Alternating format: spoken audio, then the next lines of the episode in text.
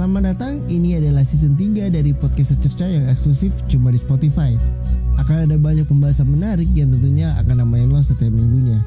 Download aplikasi Anchor di Play Store dan App Store lo apabila lo ingin membuat podcast serupa seperti secerca podcast. Jangan lupa buat nyalain tombol lonceng dan juga jangan lupa buat follow podcast ini. Gratis! Ruan! Oke. Jadi hari ini tuh gue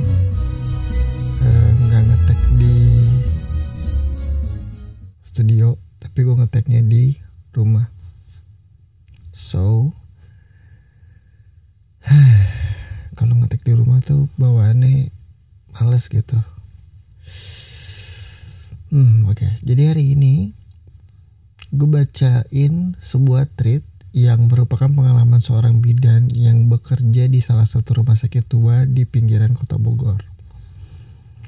Terus ini gue dapat di Twitter dan disclaimer aja bahwa cerita ini menggunakan sudut pandang orang pertama dari narasumber yang ditulis langsung sama narasumber.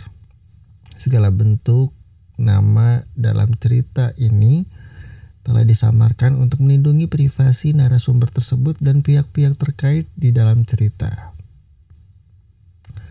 Kita mulai aja ceritanya. Panggil aja aku Intan. Aku kerja sebagai bidan di salah satu poli kandungan rumah sakit besar dan tua yang ada di pinggiran Bogor. Bagi semua orang yang bekerja di rumah sakit ini, meski sudah biasa, tapi setiap kebagian shift malam itu selalu jadi tantangan tersendiri.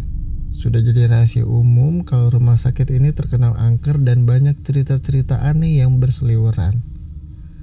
Salah satunya tentang sosok perempuan berlendir penghuni poli kandungan yang suka bersenandung se seperti men menidurkan bayi.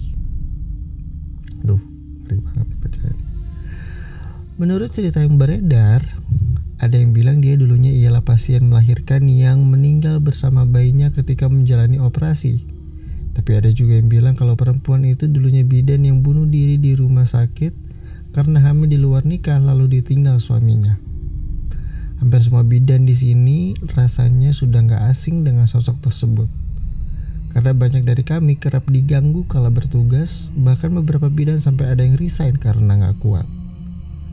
Makhluk perempuan berwujud bidan mengerikan itu sering mengganggu setiap ada pasien melahirkan pada waktu malam hari. Teh, Ibu Ani udah masuk pembukaan tujuh. Kata dokter dilahirkan saja bayinya. Ucap Sisi salah satu rekan bidanku pada Teh Leila, bidan senior, PIC shift malam kami. Mati, udah tengah malam gini lagi, ujarnya spontan. Uhui. Ya udah, Bismillah aja lah ya Teh, gimana lagi? Kami selalu ketar-ketir tiap kali melangsungkan proses melahirkan kala malam hari. Biasanya sebisa mungkin kami tahan proses sampai menjelang pagi. Namun kondisi pasien memang tak menentu. Kami sering kali tak punya pilihan, namun selepas itu selalu aja selalu ada aja kendalanya. Malam itu pasien masuk ruang tindakan sekitar pukul 3 dini 00 lewat 30 dini hari dan kami menunggu pembukaannya lengkap. Di ruang tindakan hanya ada satu pasien itu saja dan malam itu sang pasien tidak ditemani suaminya karena ketika dihubungi suaminya sedang kerja shift malam yang tidak bisa ditinggal. Ibu jangan ngeden dulu ya bu, belum boleh. Sementara kita tunggu pembukaannya lengkap dulu. Kalau ada apa-apa tekan tombol ini ya, jelasku pada pasien. Kami berkumpul siaga di meja rawat poli kandungan. Malam itu rumah sakit sudah sepi. Aku keluar lorong untuk ambil kasa pun rasanya kayak ada yang merhatiin dari berbagai arah. Mana lampu penerangan rumah sakit kalau malam itu sedikit remang-remang. Beberapa spot lampu sengaja memang dimatikan. Overthinking banget malam itu tuh.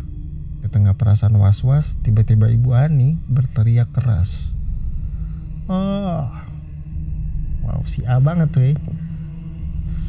Kami pun panik lalu buru-buru menghampirinya. Ibu kenapa? Kan saya bilang tekan tombol bel saja kalau ada apa-apa. Jangan teriak, nanti energi ibu, nanti energi ibu habis, ujarku. Sus, tadi saya melihat perempuan serem banget di tempat tidur sebelah, ucap Ibu Ani. Sebelum lanjut, biar aku ceritakan dulu apa yang dialami Ibu Ani. Begini katanya. Di ruang tindakan itu ada enam ranjang bunker yang berjejer berbatasan dengan sekat tirai saja. Sa saya e, bisa dibayangkan seberapa luas ruangan itu. Dan saat itu ruangan tersebut cuma ada satu pasien, yaitu Ibu Ani. Karena memang setiap pasien yang habis melahirkan pasti langsung ditransfer ke kamar rawat. Ibu Ani sedang tidur miring ke kiri sesuai instruksi kami. Dia merasakan kontraksi yang luar biasa sakit dari perutnya. Namun, tiba-tiba terdengar suara perempuan bergumam bersenandung seperti sedang menyanyikan lagu anak.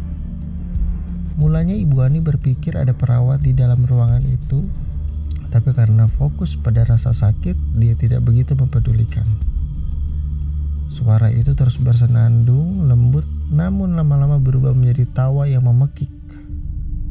Sus, panggil Bu Ani karena dia sudah mulai merasa merinding. Sus, kembali lagi dia memanggil.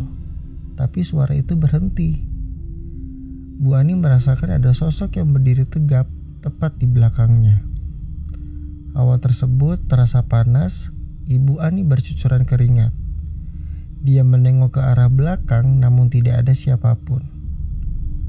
Mulai merasa tak nyaman, Ibu Ani memutar tubuhnya terlentang dan ketika itu terdengar lagi suara perempuan bersenandung tepat di sebelahnya. Kali ini ada siluet perempuan duduk di atas ranjang yang tercetak jelas dari tirai tipis yang menyekat antar ranjang. Bu Ani mulai merasa tak beres. Pasalnya suara senandung itu amat tak biasa. Lagu anak dibawa seperti gumam lambung tem lagu tembang Jawa. Bisa kamu bayangkan seperti apa mengerikannya. Sus, sus, gemetar Bu Ani.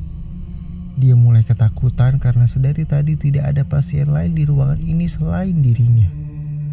Penasaran, Bu Ani menggeser tubuhnya sedikit untuk bisa menyingkap tirai dan betapa terkejutnya dia saat melihat perempuan berambut panjang basah, berkulit pucat biru dengan urat-urat menonjol keluar dan matanya putih seperti berbalik. Makhluk perempuan itu seketika tersenyum lebar menampilkan gigi-gigi dan mulut yang penuh lendir menetes. Dia membiringkan kepalanya pelan ke kiri dan ke kanan sembari bersenandung mengayun. Seru banget. Spontan Bu Ani memutar badannya cepat ke arah kiri seolah lupa dengan perutnya yang sedang kontraksi. Dia pun berteriak. Beruntung kami datang dengan cepat. Namun mendengar cerita Bu Ani membuat kami hanya saling menatap lalu kemudian mencoba menenangkan pasien. Gak ada apa-apa kok Bu, ada kita di depan. Tenang saja, Ibu fokus simpan energi buat nanti melahirkan. Kita periksa lagi ya Bu. Pembukaan pasien setelah diperiksa sudah hampir lengkap. Bersama itu sejujurnya juga kami deg-degan. Apa yang kami apa yang dialami ibu tadi bisa saja jadi merupakan suatu tanda Apa pun itu, firasat kami mulai nggak enak, kami pun mulai resah, namun mencoba untuk tetap tenang demi menjaga situasi tetap kondusif. Kami, memper, kami mempersiapkan alat-alat medis untuk melahirkan. Aku dan Teh Laila hendak memeriksa ketuban Bu Ani karena terakhir masih belum pecah. Namun betapa terkejutnya ketika kala melihat pasien si ibu Ani ini sedang duduk tegap di atas bangker dengan kaki mengayun-ngayun. Seketika langkahku terhenti karena aku melihat ibu Ani dengan sesama dia tampak sangat berbeda seolah tak merasakan sakit lagi. Ibu Ani duduk sambil menatap lurus sambil bersenandung pelan. Kemudian dia tersenyum lirih ke arah kami. Wah ini serem banget anjing. Bu, panggil Teh Leila. Namun dia tidak namun dia tetap tidak bergeming. Ketika ditatap Bu Ani entah mengapa aku merasa takut lalu seketika dia mengucap lirih. Ayo keluarkan makananku. Waduh. Sambil mengelus-ngelus perutnya sendiri. Entah buruan panggil satpam, minta teh uh, ucap teh lela. Panggil satpam panggil satpam. Ucap pasien itu mengulang kalimat teh lela sama memiring-miringkan kepalanya seperti mengejek kami. Kami satu polis semuanya perempuan panik bukan main Namun Teh Lela berpesan untuk kontrol diri Jangan sampai pasien rawat inap yang baru habis melahirkan tahu dan ikut panik. Kami tak ada yang berani mendekat sampai sapam datang Dan pasien itu bersenandung sambil mengelus-ngelus perutnya Malam itu sangat keos Pasien sempat mengamuk meronta-ronta Kami semua berusaha sekuat tenaga menahan meski sambil histeris ketakutan. Aku nggak tahu nih gimana nih. Karena membahayakan keselamatan bayinya atas persetujuan dokter, maka kami memutuskan untuk membiusnya. Situasi kandungan dalam status janin sudah harus dilahirkan, maka dokter memutuskan untuk melakukan tindakan melahirkan secara sesar. Puji syukur, operasi berjalan dengan lancar, ibu dan bayinya selamat meski bayinya diindikasikan ke ruangan eh, diindikasikan kekurangan oksigen dan harus lebih dahulu dilakukan perawatan intensif di ruang NICU. Itu pengalaman kali pertama aku menangani pasien melahirkan dalam kondisi kesurupan. Bisa kalian bayangkan Tak sampai keanehan di situ, nanti kita cerita lagi minggu depan. Waduh, ternyata begitu treatnya. Wah, ini cerita seru banget coy. Ini cerita seru banget. Ini cerita yang bener-bener bikin gue merinding waktu gue ngebacanya coy. Serius deh, ini cerita seru banget. Nggak bohong gue. Nggak bohong.